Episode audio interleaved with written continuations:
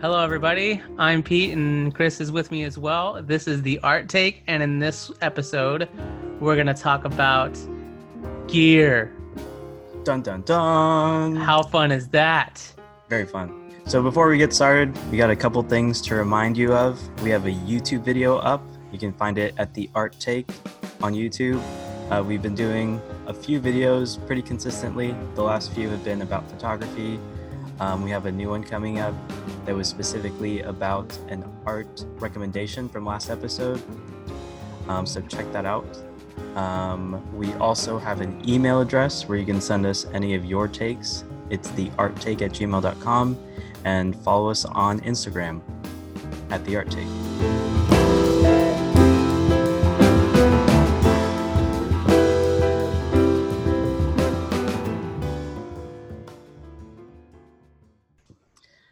Hey everybody. So this week I've been doing a takeover at a publishing company slash website called Frozen Wasteland by our friend Andrew McLeese. Uh, so thank you for that and definitely try to follow it on Instagram land. Um, so follow that and check out all the cool interviews he does with contemporary artists and stuff.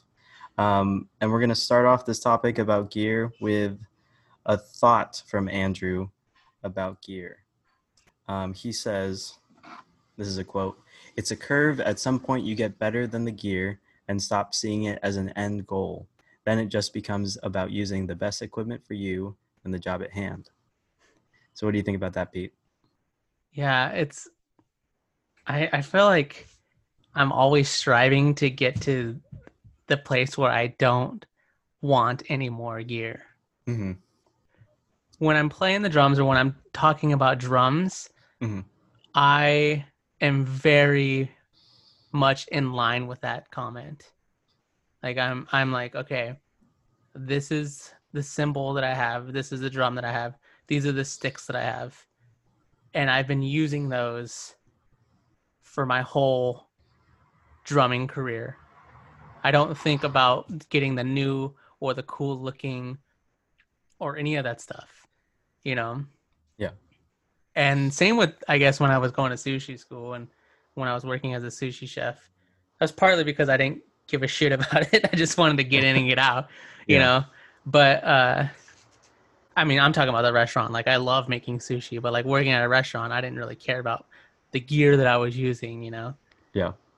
There were definitely chefs there that were like, "Ooh, did you check out this new uh, you know, knife that I got?" And I'm like, "Dude, I don't give a shit." Head cut? down. Yeah, head down. I'm leaving in 5 hours, you Yeah. know? uh, but that's just a whole nother story. With the Mhm. drums though, like, man, I've been using the same drumsticks since I was a kid. I mean, I started playing when I was 15, but Mhm. still, that's a kid. And Aren't they so beat up now? yeah, I know, right? But the same type of drumstick. Oh, okay. I was like, damn. yeah, yeah. Um, yeah, I've been using those same drumsticks, and I've tried many other drumsticks, and it's like, oh, it feels so weird, and I just I can't, I can't do it. I don't care what the new product, the new cool looking innovation in drumsticks or anything are. Mhm. I can't I can't do it, you know. But with cameras, god dang it. Like I I want that wide lux, you know. I want that um like I've been looking at the Leicaflex SL2, you know, Oh, the yeah. SLR camera. The mirrorless ones? Or No, no, no, no, the little um the film SL2s. Oh. Yeah, from like back in I'm only day. familiar with like the R series. Is that the This one? was before the R series. Oh, what the fuck? Yeah, they're huge and heavy and Leica lost a lot of money on them because they put, you know, they invested a lot because, you know, Nikon and Canon were taking off yeah. and no one wanted a rangefinder, blah, blah, blah. But they're pretty. Yeah. and I want one, you know, and it's like, It's hard. it's hard. Yeah, and there's like a I think there's a fundamental difference because um like cameras do so much for you in making a photograph, you know? hmm Whereas I might be ignorant about this, but like a good like drums don't really do I don't know. Maybe you can compare it more. like drums Oh, don't do yeah, as so much with- for you. Yeah, Right. so if you have if you have a really crappy drum set hmm in the studio, it'll sound like a really crappy drum set. But in a live situation, like any good drummer can make a good like any drum sound at least decent, you know, hmm or good enough to get past the gig. And we're talking like baseline type of gigs, you know. Yeah. Obviously on a professional big concert hall gig, like you don't want to walk up in there with a you know, Toy drum kit. a toy drum kit, yeah. But yeah, I think um I think he's right though. Like the goal is to get to that place where you stop thinking about all the pretty things that are tempting you hmm and you just focus on the art. Yeah, like that output. Yeah. Right. Yeah, I agree, hundred percent too. And I, I I- guess what I'm trying to say is like I'm there with the drum set, Yeah, but I'm not there with the photography yet. gotcha. yeah, I haven't bought a camera in a long time, or at least I haven't bought a camera in a long time that I use consistently. You know, I've had like those weird purchases where I'm like, oh, I want this thing, and then I get it, and I'm like, oh, cool, I have it now, and then it kind of sits like for a long time, Mhm. and I don't really use it. Um, but I've I've gotten to a good place where I don't I don't really want for much. Um, yeah, so you like focus. You're at that. Are you at that point with your camera where you're just focusing purely on the art? Ye, I would say so. Yeah, like I I feel comfortable with what I have and how I want to use it with the stuff I want to make. So I'm I'm not really concerned with like getting more stuff. And I think the the pitfall in like getting more stuff is like telling yourself that once I have this stuff, then I can make the things I want to make. You know, Mm-hmm. which isn't which is sometimes true, right? Because Right. sometimes like your gear is limited, um, but sometimes it's not, and you just are you just want a thing because you think it will like improve your motivation or improve your skill set, which isn't always true. Yeah, and maybe you're just convincing yourself. Like Yeah. for me, like I, I, when I was starting to get into, I don't know, uh, like strictly portrait sessions. It's like, oh, I have to get a medium format camera because it'll Mhm. make my cameras like my photos look good, Yeah, you know. And then I convince myself that yeah, it will look good, and to a certain extent, yeah, it will look really good, you know hmm more Um, resolution. more sure. resolution and all that fun stuff. But I quickly started finding out that it made me feel good about taking the photo. You know, Yeah, like which is a component too. yeah, Yeah, like it didn't necessarily make my photography better. And as a matter of fact, when I like switched to a square format, like I, I struggled to with composition hmm because it was different. You know. yeah. But it like the gear still like kind of motivated you to like keep grinding, right? Right. Yeah. So what about what about your uh your drawing or or or you know are you like trying to get more gear to are you at, at a place where you're just focused now Um, I wouldn't say that I really try. Yeah, I don't need that much. I keep it simple usually. Like any pencil will do. Like I use a mechanical pencil if I'm using a pencil. I bought like a set of these, like, archival pens that I, and I it was just like a big pack, so I have a bunch in different like line thicknesses. So I'm I'm pretty set on those. And then, but I do have this thing where sometimes I want to try. We were talking about this earlier, where I Mhm. want to like try a different medium. Um, so I'll like buy some like oil pastels or gouache or like watercolors and stuff. Um, and a pitfall that I fall into with that stuff is that in order for me to guilt myself into using that stuff, I buy like a little bit more expensive stuff. You know, like not like the student level, but I buy like not like the high quality stuff either, but like somewhere in the middle where like I should feel guilty if I never use it and I don't pick it up. But that usually doesn't work. it's really just like I have to just keep doing it until it feels good and I can like consistently make stuff instead of like getting discouraged with trying a new medium at the get go, which happens a whole lot. yeah i'm trying to think like when when i started playing the drums i didn't have like i wanted to buy the things that the drummers I looked up to owned. You know, that's kind of like mark- marketing at its best, right? Yeah. But I don't know. It's it's fascinating the difference between my drum playing and my photography.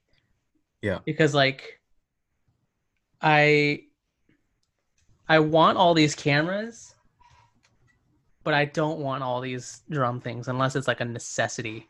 Yeah. Feel like I I. I just bought like a new I just bought a new ride cymbal um because the ride cymbal that I've had for 30 years is like kind of moldy on the bottom and and like you know it's like cuz you, you when you grab the cymbal like your your Oh, your oils, oils, yeah. yeah. and now it's kind of like moldy on the or greenish on the bottom and hmm and uh I've played that cymbal and that cymbal is probably from the 80s or something like that so it's like it's already an old cymbal, you know.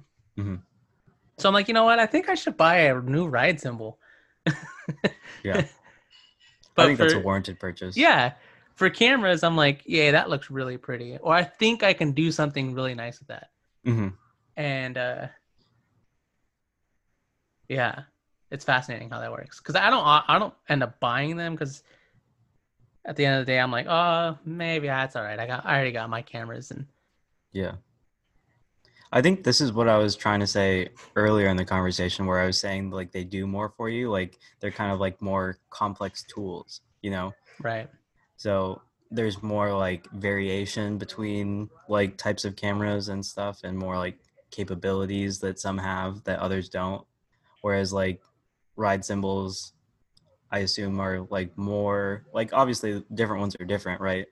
But they're more similar than like say an 8 by 10 camera to like a point and shoot digital, you know? yeah, yeah. I'm still trying to figure that out, you know. But at the end of the day, like I like I I won't buy a camera unless I can legitimately justify a use for it. Yeah. Like I mentioned earlier, like I bought my Leica because I wanted to take photos of my wife's performances without interrupting it, you know, Yeah. They're because they're so quiet. because they're really quiet Yeah. and they're not ginormous. Mhm. I did that once actually. I took like my Nikon to Mhm. one of her performances. Oh man, I was so embarrassed. Yeah. Yeah, and it was like it was like at that perfect time where like the music stopped, oh. you know, and it was like and then like I think the sound guy like looked at me like, "What are you doing?" And I'm like, Yeah. "Ah, I'm sorry." Oops. That was so embarrassing. Yeah. Well, you know, you live and learn. um i had a friend uh who was like refusing to buy anything like i guess like what you were saying with like buying like the the next level up just to sort of keep your interest in hmm in in, in the medium you know like i had a friend who i gigged with all the time who had a really crappy upright bass and it was like sunburst orange it was Oh, disgusting to look at yeah and uh, tell me that. yeah. And he got made fun of so much because he had this shitty bass. And he couldn't justify purchasing a new bass because it was it was expensive and it was like one of those things where he had to like maybe prove to himself like Mhm. oh i'm i'm good enough to be able to play these good bases Yeah. and i, I just think- thought that was a fascinating little little tidbit i guess Yeah. I think that's kind of the opposite of a lot of people with gear, yeah where they like assume it'll make them better or elevate their art in some way. But yeah he had like the opposite mindset where he had to earn it. Like Yeah. how- whatever that meant, right? yeah As a gigging musician, I don't think you really have to prove anything to anybody, but I don't know. I guess I'm not a musician. I mean, a lot of people, honestly, like a lot of uh, musicians will tell you, don't show up to a pro gig without options or without a good sounding rig Mm. because you will be fired for your shitty Oh, wow. choices. like if your if your sound doesn't sound good, like people won't hire you in some cases. I mean, that makes sense. Yeah. you know and for some reason like he's he, he still got hired Yeah. i mean he was a cool he was a cool hang which is like number one in in the music business which i think is kind of shitty but he was a cool hang and he was also really good you Yeah. know um so that kind of transcended the shitty sound also Yeah. it was kind of like a it was kind of like it wasn't la let's just say that you know Oh, okay. where there is like an abundance of bass players that sound good and will bring you know a ten thousand dollar bass to your gig you know Mm, yeah. so Interesting. yeah Yeah. when so i like when does make gear make you better when do you think it makes you better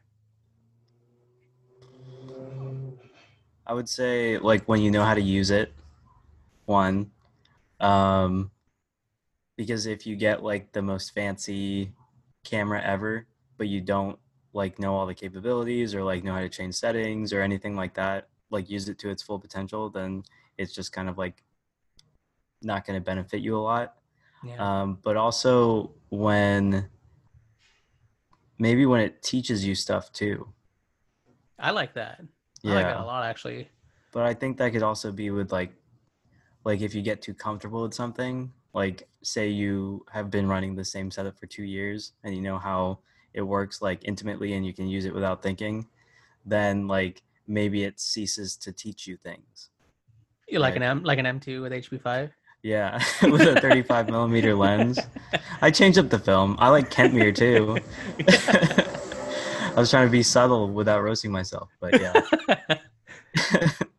no i agree you know like i like let's just go back to like my my m6 Mhm. you know like i bought it because a i do think it looks pretty b it's quiet and i can take photos at all of my wife's gigs Mhm. she's a she's a uh, a composer for choirs and she does a lot of experimental voice works. So the music isn't like heavy metal which uh well actually she's in a she's in a like a indie rock band too and i still bring my Leica to that but that's just because i'm used to using it now. Mhm. but you know i had to learn how to use a rangefinder and i'm still learning how to use a rangefinder you know? And so it i guess in that ways it is making me a quote unquote better photographer simply because my mind is expanding. Yeah you're like learning new skills Yeah. new ways to work and stuff like that. Yeah. Do i take better pictures? Uh. You know that's up to y'all to decide. Yeah. I like my pictures, you know, and when I show my wife or the performances or like her family and my family, they like the photos. That's i'd more important. those are good photos then. Yeah, I'm yeah. But oftentimes I feel like people are like, "Ooh, you know, like I I I have this now. I can do it better." hmm You know. but they sometimes kind of- that is true yeah. I on, I wonder if it's like maybe they're confusing the the uh convenience of the the having the I guess uh for for drums or something like that. It's like I like I have a better uh hi-hat stand now. And that's making me play better because it's not rickety, you know? And Yeah. it's not because it looks pretty or because it's the next best thing Mhm. but it's just because it's not rickety and squeaky and you know it's like a functional thing yeah maybe that's why it makes you better yeah you know but there's also like technical stuff that could make one better right like you can talk about sensor size for digital cameras. Um like if you want to be able to blow up your pictures and have really good quality prints and stuff like that then that's when gear matters right?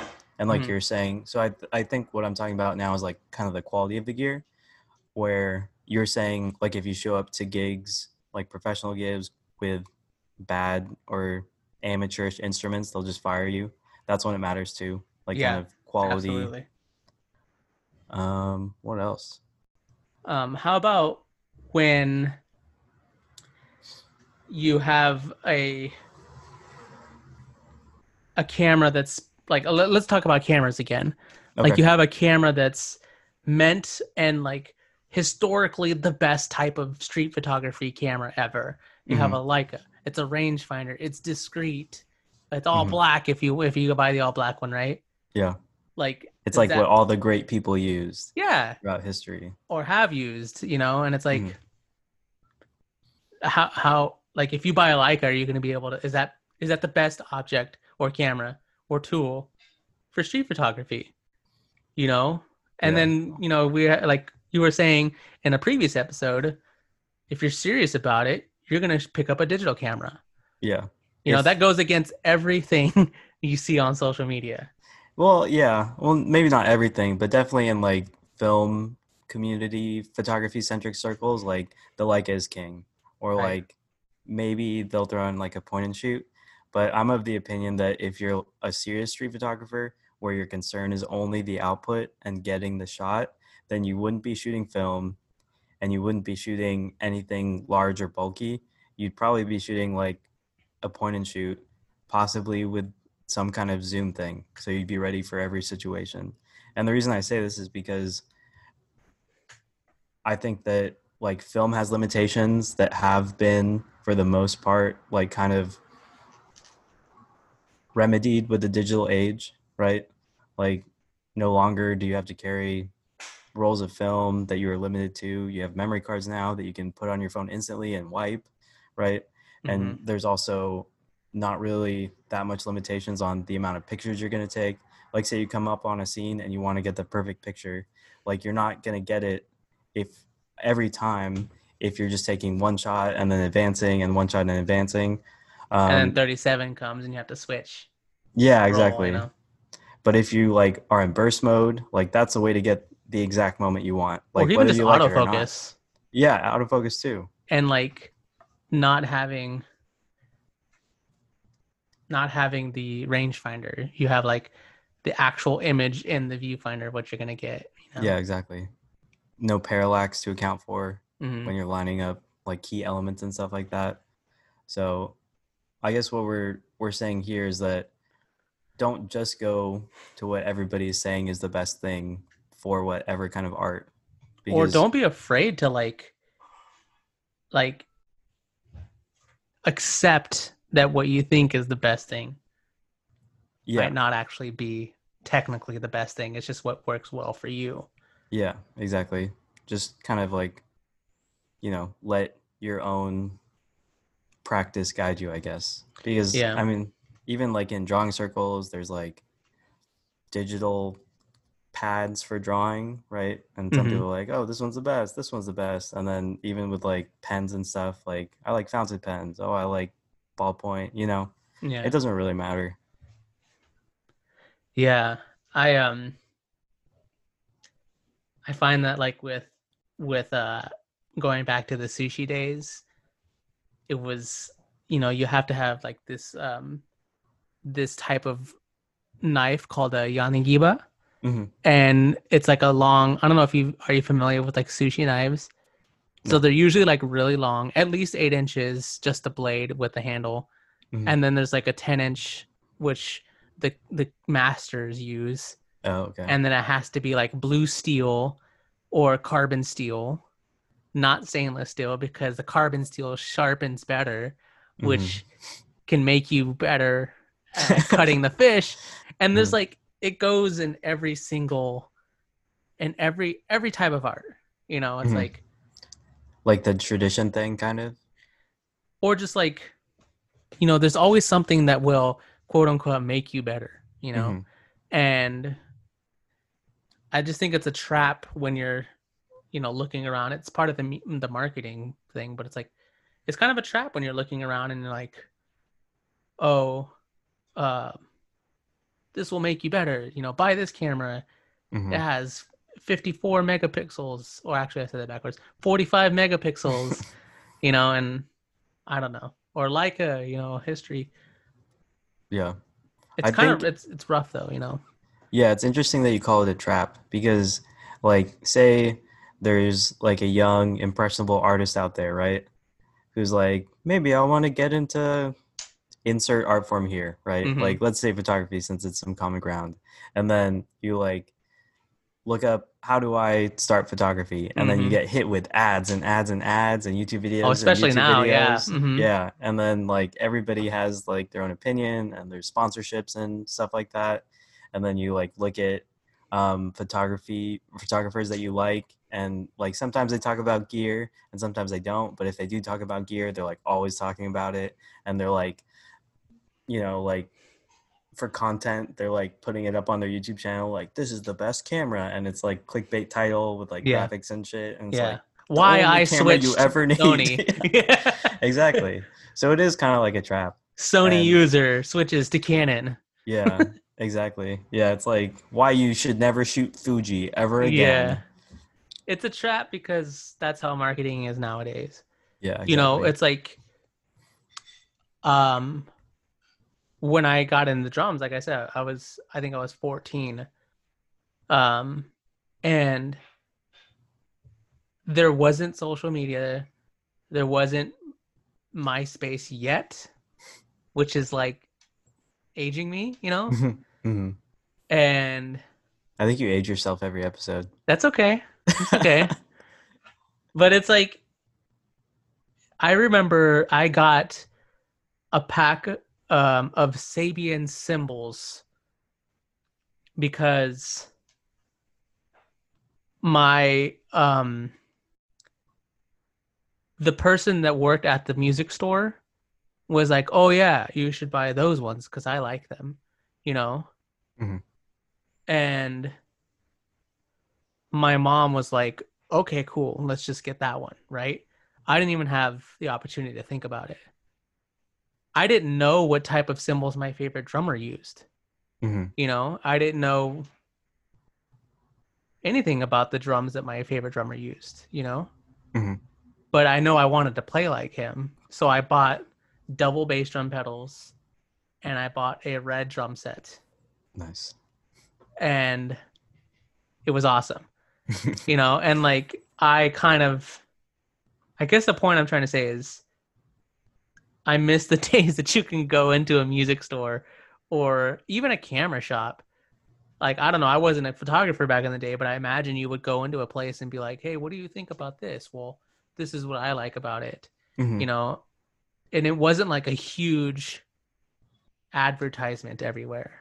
You know, like I didn't walk into the drum store with an already like like an ad like ads already telling me that my favorite drummer used Paiste, yeah which I now that I think about it, I think that's what he I eventually ended up learning that he used, you Yeah. know. You know, I it's like now I can just like like I don't even have to go to a damn store to to talk to anybody about what they like or converse and mm-hmm. maybe even like say, "Oh, I, I like the way this one looks though. What do you think about?" Like there's no conversation with my gear anymore. It's like Mhm. even when we meet up at the beers and cameras or it's like, "Oh, what do you like I don't know. It's like, "Oh yeah, I I- saw I saw that on a YouTube channel." oh Like, yeah oh, you shoot Mamiya RV67s? Oh yeah, that's what blah blah blah YouTube. That's what they shoot. You know, it's like yeah I found out about this camera because of, I don't know. It's like it's so interesting because of because of the because of the advertisement aspect of it now. You know. hmm Yeah, especially like we're on YouTube, like that's like a big like content thing, you know. It's like a, a good way to like promote yourself because like it's kind of like an accessible topic to everybody, right? And you don't have to think too hard about it. It's just like here's this thing. It like it does feel like an advertisement made by your favorite YouTuber about Mhm. like a thing.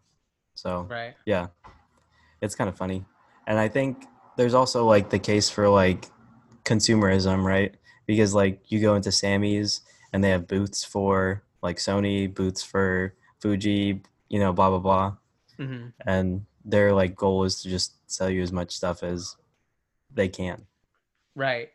I don't think I've actually had a conversation at. I don't want to blast Samy's. that was but, yeah uh, but at at insert camera store. Mhm.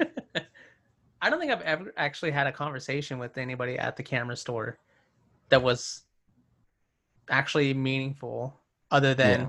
yeah, this is great. It has this feature, this feature, this feature, hmm you know. Like I think when I first met you, I was thinking about buying a rangefinder because of Molly's shows, like I said.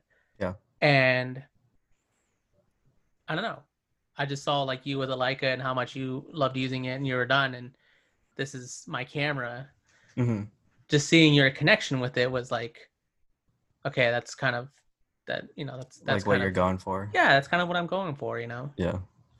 Yeah. I mean, I have like it kind of irks me a little bit when people are like they like see a picture or I'll, like show them a picture or they see like a picture that I show on Instagram or some kind of or on my website or something. I'm like. Mm-hmm. "Oh, cool." And like the first thing they say is, "What did you shoot it on?" and it's like, "What about the picture though?"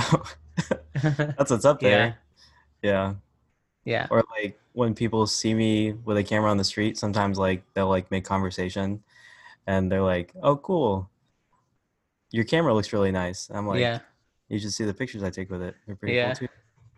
Do you ever like do you have you has anybody ever come up to you and be like, "Oh man, what kind of pencils did you use to draw that?" yeah, it's it's not the same. yeah. Like when you like let's go back to a restaurant. If I'm like eating really good sushi, I'm not like, "Did he have a 10-inch knife or an 8-inch knife?" Ooh. right? Like I'm Ooh. like, "This is good." I, you know what? fish." I'll be honest with you, I can probably tell. You can tell the size of the knife? if if if they suck at cutting, Uh-huh. Absolutely. Okay. And here's why. Just a little quick flip, I guess. Yeah, I like it. Yeah, if you have tip. an eight inch knife and you suck at cutting, Mhm. your knife will end up dragging the fish. Oh. and that will end up it's separating separating the tissue from each other because in, in the fish like let's say for salmon like you see the little fat things in the salmon Mhm. if you have a shitty knife it'll pull those apart Oh, I see. and when you bite it you won't get a full texture I see. Okay, so it kind of does matter. so if you no but here's the thing though if you have a 10 inch knife then ideally you wouldn't be pulling the fish apart Mhm. But like I said earlier, the masters use the 10 inch knife. So so they- if you if you have an eight inch knife, yeah, but no, but if you have an eight inch knife and you're good at cutting, Mhm. What does that say about a, a master who has a 10 inch knife? Ah, they're Ah. cheating. no, but I get your point though. No one gives a shit other than other than like I don't care if they use an eight inch or ten inch knife. I know that if they suck at cutting, I can tell the difference. But even then, Mhm. it's still gonna taste good. yeah. You know, it might not be like if I'm spending like you know 400 bucks on sushi, which I never have. Okay. on record, Just to clarify. just to clarify, if I if I could, I would. hmm only in Japan though. But uh I guess then yeah, I would be like, dude, if you suck at cutting, like I'm not about to drop 400 bucks on this thing, you know. Mhm. But yeah, I agree. You're never to walk up. Nobody's to ever go to sushi sushi restaurant on this on down the street and get a California roll and be like, this was cut with the 6-inch knife. Yeah. like they might ask about like where they caught the fish, but that's like more integral to, you know, it's not like an equipment thing, you know. yeah. That Yeah. exactly. Yeah, I think there's just this weird. I mean, I'd say like with guitars, it's kind of a similar thing to cameras. Would you say that? Um, I have very limited knowledge with guitars. hmm Um, but I do have a friend who um actively seeks out vintage guitars. Yeah. And I think we're very similar in that I appreciate what goes into the process of making the camera, like uh, my M6. It's like, Mhm. yeah, it's well built. It's, uh, you know, I don't think it'll ever break. I'll probably have to just go like, you know, have it, you know, tuned up here and then and stuff like that, and that's fine. Mhm. But it should last me for the rest of my life, and maybe if I ever have kids' life, you know. And he is in the same way, sort of appreciating pre appreciating the craft of the guitar. And so he actively seeks out like these old guitars that sound like something you can't you literally can't get nowadays. Yeah. Because it was made in 1920. You Mhm. know. They like before they cut down the special rainforest. that- yeah. what- I think it was it wasn't Epiphone. Um the other big one. Gibson? Gibson, yeah. Didn't they use like a special tree from like a special forest and now it's all extinct? Oh man, I'm gonna ask him about that. That's great. Yeah, I think it's true. I heard one of my friends uh like repairs guitars and stuff as a hobby. So Yeah. Yeah, It's he was telling me interesting, like that once.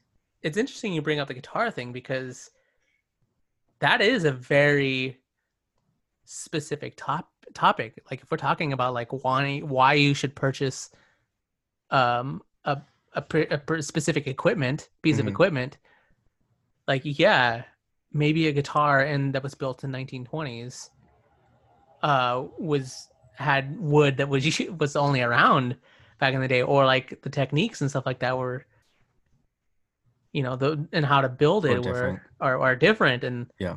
it still sounds like it did in 1920 and you Yeah. can only get the 1920 sound with Mhm. that which is i think pretty cool if you're going for something specifically you know Yeah, and I think guitars are like similar to cameras, and where like fanboys are fanboys, you know, oh yeah where for sure like there's the Fender people, you know, yeah and then there's the tube amps versus uh, solid state oh, yeah right yeah for for amps and stuff. And so I don't know. I think that also has more like people give more weight to guitar equipment than is deserved. you know it's kind of I the think. same for drums too i'm just like a bad Oh, I'm like a- you're i'm like one example. of the I'm, I'm one of those guys that's just like you know what this looks cool yeah. it sounds good like give me that like at one Yeah. time i like one of my friends called me out because on a gig there was like someone took a picture of me on a gig Mhm. and i had like a bass drum that was from this company snare drum from this Oh. company a floor tom from this other company and like all my Mhm. cymbals were also different companies Yeah. you know and they're like okay let's see who's cool now yeah. and it was just like honestly it was just like i didn't even think about it That's like the setup that you like and that feels good. Yeah. yeah. But there are there are you know you get like a vintage rogers drum set or slingerland or something like that Mhm. and it sounds like you're playing on some vintage ass drum set and that's Okay. cool for people you know Yeah. Like it does make a difference, right? yeah yeah Yeah.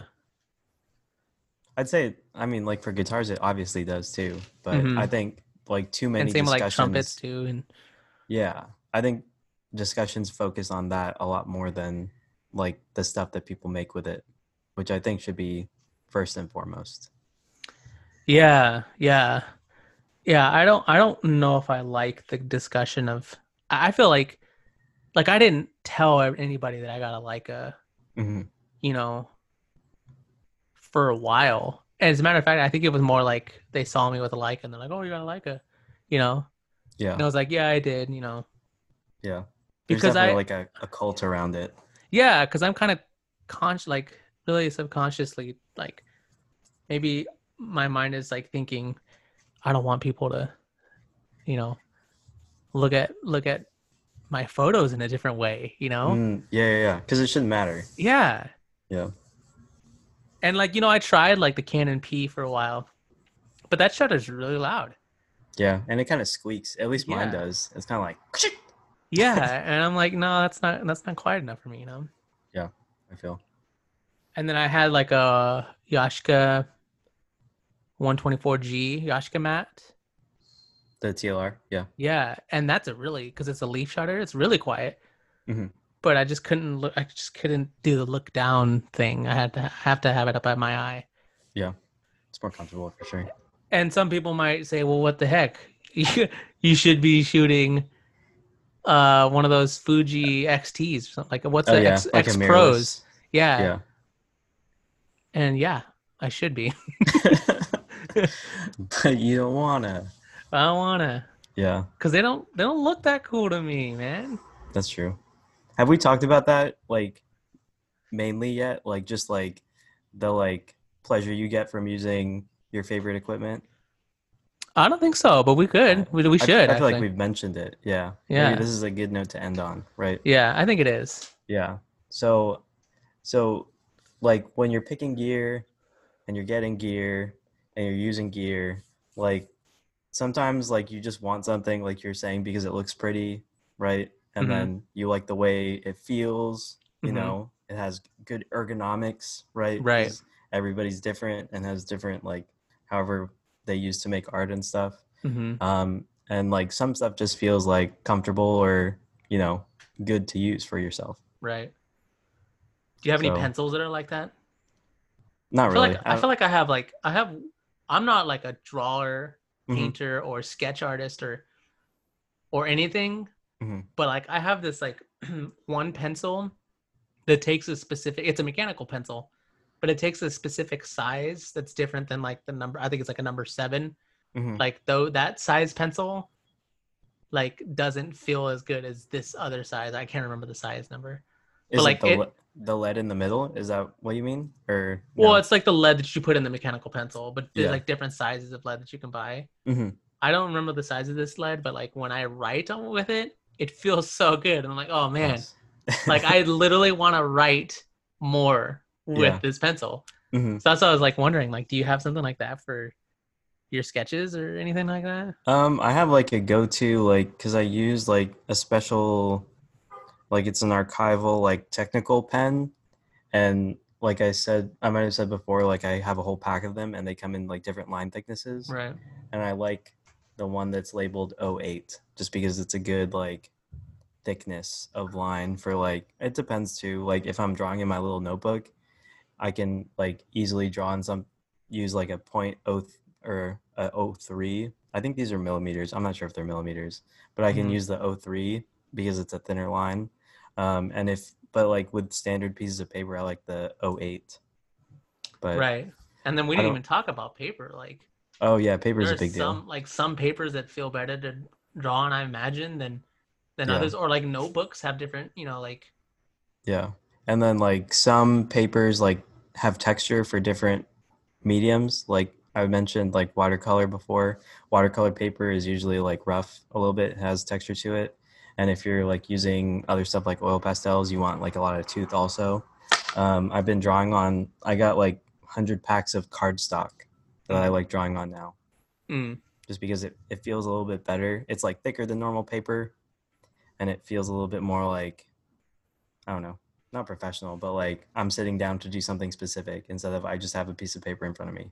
you know? right, right. So that helps me. And they're also like smaller than eight and a half by 11 pieces of paper. So I don't feel like it's this big daunting thing of emptiness that I have to fill Yeah. up. It's just like cardstock size. It's almost five by seven. I think it's a little bit bigger than five by seven, Mhm.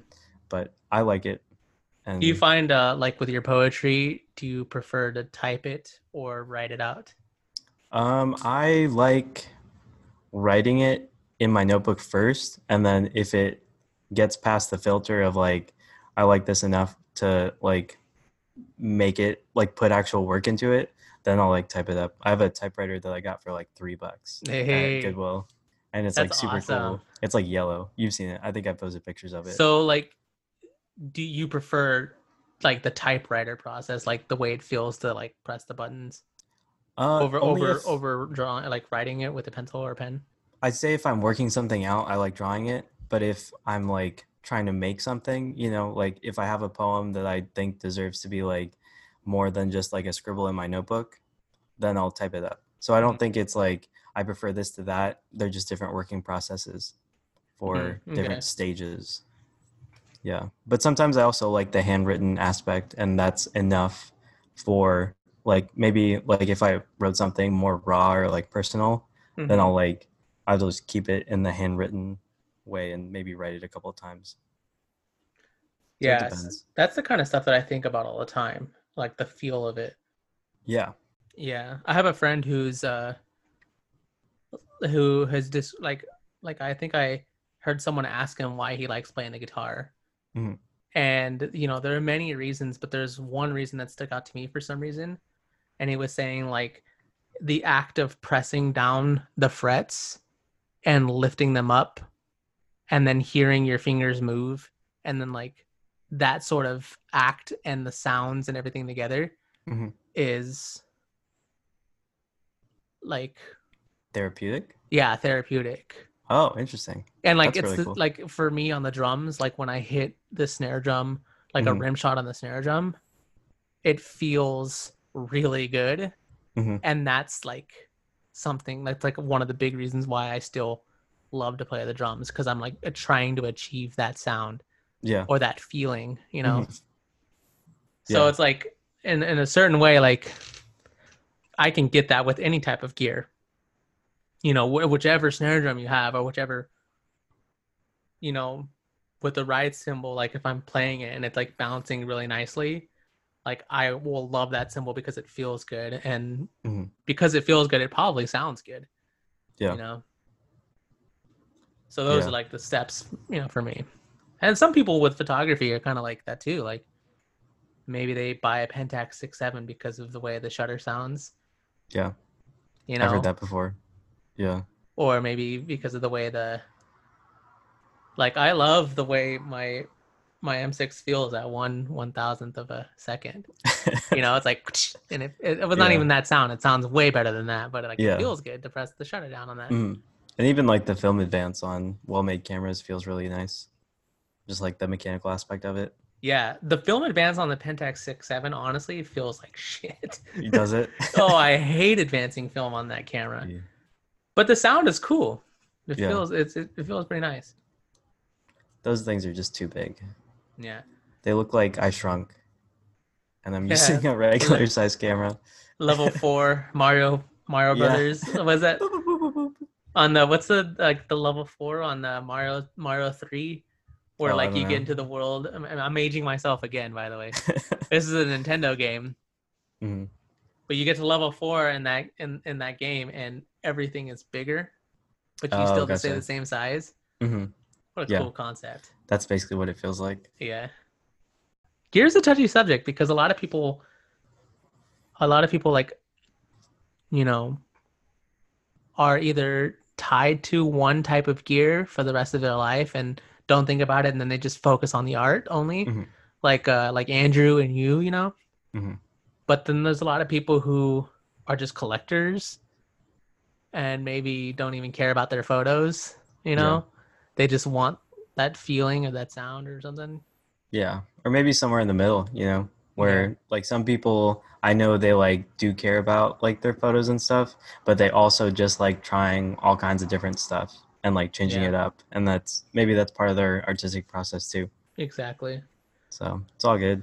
Just don't bankrupt yourself, you know, yeah and don't let it only be about that thing, you know. yeah yeah so i think we should move into the um Art Recs. art recs Sweet. All right. I think I have to like um take a step back and be like, I don't think Rachelle Mendez only shoots iPhone pictures. I think I oh really Yeah, I think I mixed that up with somebody else. Well, I Um, went into looking at her profile thinking that it was all iPhone shots. Oh, well, I'm I'm sorry to have misled you. I remember who it was that I did think or who does only do iPhone shots. Um maybe I can use that as an art rec today. Okay. Okay. Well, Um, let me talk about Rachelle Mendez then. Yes, go for it. Um, the first thing that I like when I was looking at her at her uh, profile was is is she a painter too, or is those are those all photos? I think those are all photos. At least the majority of her professional work is. There might be like a painting mixed in because Oh, she did go to like art school, art school. You know, hmm Yeah, because it's like I wouldn't be surprised if she had, you know, painting skills. it's really fascinating. Like when we were looking at some of the even the Rebecca Norris Webb stuff, you know, I remember looking at the photo of like a, what's seems like they're taking the photo through the glass and there's like a little rain on it and there's like the road that goes down like Mhm. that looked like a straight up painting Yeah, you know? And it was beautiful. Yeah, and i feel like that's all of her profile was just like they look like like beautiful paintings hmm you know with a lot of layers and and leadings and and you know Yeah. it's like leading lines and yeah. Yeah, yeah, i loved it. Nice. Thanks Did for you- hitting me her because I, I i definitely want to like keep on checking out her stuff Yeah, for sure. Did you think? Because I I have the tendency with like geometric based like minimalist work to kind of like reduce it to like pretty pictures, right? Where there's not a lot of like concept to it. Um, and I'm not saying that I do that for her stuff. Just like in general, when I see like that might be like the first thing that my mind jumps to. Um, but did you did you feel like there was like an underlying concept uh, behind her work or like throughout her work? Just curious. I don't think there's a right answer to this. I think I think an underlying concept could be um, a little along the kind of a hint of of wabi sabi, but a lot of just like maybe like wabi sabi with natural light. Mm-hmm. You know, because like the way the light and the shadows bounce off of buildings and then form like another line that goes with the lines of the actual buildings Mm-hmm. and sort of stuff and just like seeing the way like natural light falls on on buildings and and nature and some of the still life stuff that she does Yeah. maybe like that can be an underlying you know theme is just like finding the beauty with natural light Yeah. and, sure. and like going with something that's not quote unquote natural like man-made buildings and i guess all buildings are man-made but you know Mm-hmm. Yeah, I get you. I was just curious. yeah that could be like a pretty i like that concept actually just like seeing how natural like I, I wanted to pull up a photo to show you that like i really liked Mm-hmm. I go for it.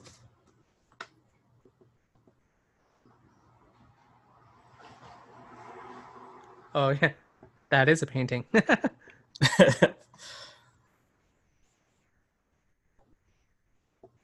okay so like this is what i was talking about Rip. oh, gotcha. D- like see like there's like the natural like line that's coming from the shadow Mm-hmm. The natural light and then you have like this sort of fence that fells like kind of really wabi sabi type you know Yeah, yeah, it's just like that's how it happened and. Mm-hmm. it could be ugly but within this photo it looks really pretty you know Yeah, I get you. i kind of want to believe that those are all taken with an iphone Yeah, right. It was uh so I don't think they were because I I looked up an interview because I wasn't sure after a sec. I was like, wait a second, is this right? Mhm. Um, but the uh the artist or the photographer that I do know of, and I'm sure about this, that takes the majority of their work on like an iPhone or a smartphone is Jake Michaels. He goes by like Joke Michaels on Instagram. oh you should send that to me then All right, I'll send it to you. Sweet. So that is my art rec for this week. joke, michaels. Yeah. cool i'm into Um, that Sweet. All right, I'll talk about Bill Cunningham now. oh yeah my art rec was bill Yeah. cunningham So I watched the documentary. It was very interesting. there's two of them Oh wait, think. there's two of them. yeah there's bill cunningham in new york Mm-hmm. and then there's bill cunningham i don't know it's a brand new one though Oh, okay. that one i, watched- think you had to buy though so Okay, I watched the New York one. yeah Um, I I was kind of put off by the uh the tone of the documentary at first because the like I guess to like get your audience or whatever you have to be like look at this eccentric person and how silly he is Mhm. right? Um and I wasn't like super about that but I think that's just like a bait thing that documentary makers use to like get their audience into it right. because there was like more nuance and they didn't just like subtly shit on him the whole time hmm you know what i mean? Um but there was a lot of interesting stuff like he he like like you were trying to explain or hint at before he does feel like a polar opposite to Jamel Shabazz, you know, where Yeah. Jamel Shabazz was really interested in like the history of the people and documenting them and interpersonal connection, um, where Bill Cunningham really was just hyper passionate about fashion Mhm. and like his work in fashion. And he didn't really care about the bodies who were wearing the clothes or like the business behind it, right like the fashion industry or anything like that, or for the most part, accolades or even like, um, you know, getting paid for his work a lot of times, Yeah. which was crazy to me. I loved I loved uh, I kind of I kind of like wish that I could be. I, I kind of honestly kind of am in that way in some ways, but like he has a quote that he says like as soon as they start paying you money, like that's when they can tell you how to do your job. Yeah. You know, Uh, and I kind of like that because he was like, you know, this is what I want to do. You know. Yeah. It was like I rewatched it right before this because I, I wanted to like get that part because it was like on old footage too. So it wasn't like current like when they shot the documentary, it's like old footage. Yeah. And he was like on a street corner just like chatting up with somebody and he was like money's the cheapest thing. Like the most expensive thing is freedom or like Yeah. freedom Yeah. and, Exactly. like liberty that's like the most expensive Yeah. things and that was really telling you know and there was like this part where he was talking about um like a magazine that he worked for with his friend where he just wouldn't accept any like paychecks yeah. right because they then they would have to tell him what to do and stuff Yeah. And Or they when- they could tell him yeah what to do. Yeah. exactly and then like when the magazine got like bought out they like wanted Oh, to give him his money for like being a part of it or Yeah. like his residual pay or whatever Yeah. and he just wouldn't take it which doesn't make any sense I know. because he's already done yeah.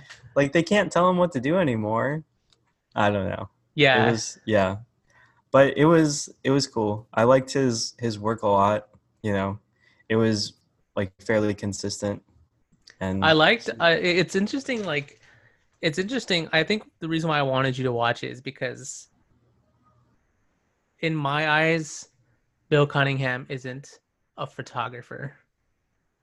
You know, like in my eyes, Bill Cunningham is a, a documentarian, Mhm. and he's just strictly interested in documenting fashion. yeah And if he could document fashion in another way, he probably would have done that instead of Yeah. photography. You know, like if if this is like the 1700s and he had to sketch everything yeah, like he would have done that on the instead, street yeah. he would have done that yeah that's Yeah. a good point i Which agree I- with that which I think is kind of admirable. You know, like very, very admirable. Like yeah finding what your passion is and understanding what it is, Mhm. and then just living the rest of your life in that way. Yeah. But he did take it to kind of an extreme, right? Because there's a part in the documentary where they go to his studio apartment and it's just full of like cabinets of negatives Yeah, and like you see his like his bed that's just like literally like a like a mattress on top of filing cabinets. Yeah. Man. And even like later in the documentary they're like kicking a bunch of artists out of the building that historically like housed all these artists, right? yeah. I forget what building it was. It but- was the Carnegie Hall. It was Carnegie Oh, Hall. gotcha. Yeah. Big ass, very important building. Is it really? Yeah, it's like a huge concert hall, Oh, but gotcha. and it used to be just a building full of art, hmm but now it's just that concert hall, and then it's just a bunch of telemarketers, Oh, that sucks. doesn't it? Yeah. But anyway, he was like moving to a different apartment, right? Mhm. And he like is taking tours with a realtor or whatever, and they come to like the bedroom with the closet, and he's like, "Oh man, if only I had clothes to put in here." Which is so ironic because he's a fashion photographer and he loves clothes.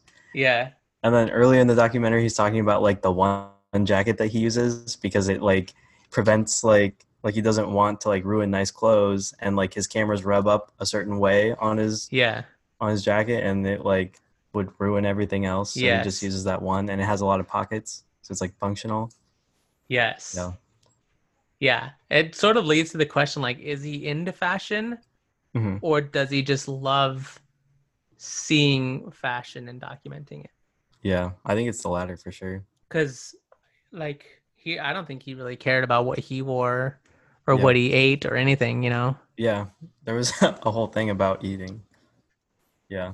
but his his photos are really good you know like Yeah. they had that they had that uh comparison of the uh editor-in-chief at vogue i think Mhm. or maybe no it was a model that uh, was photographed by um richard avedon hmm Did you see that? Like, and it's like the lady cro- like jumping exactly. over a snow Oh yeah, thing, yeah, yeah. and yeah. it like looks perfect, hmm and then it shows, it Yeah. shows his photo, and it's like, or it's just a normal person doing the same thing but not Yeah. posed. Yeah. and it looks pretty that. cool. I like, you know, Yeah. It looks like a, a New York moment. yeah, Yeah. For sure. but yeah, it's a it's it's a fascinating story, and I think the reason why I recommend it to you is because it's like like I was saying, like I don't know if I think of him as a photographer, hmm but looking at it as a photographer is like very different than looking at it in any other way. Yeah.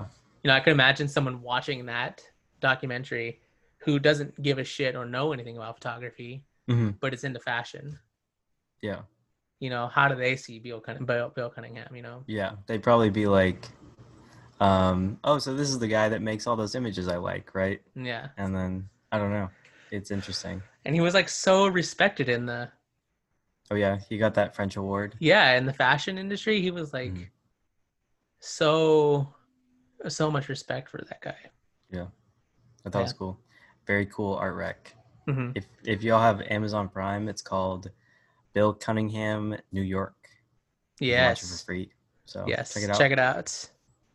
Tell us All what right. you think. So your oh, you have to send me your art take, but my Okay. art take for you this week is a got m- music video. okay.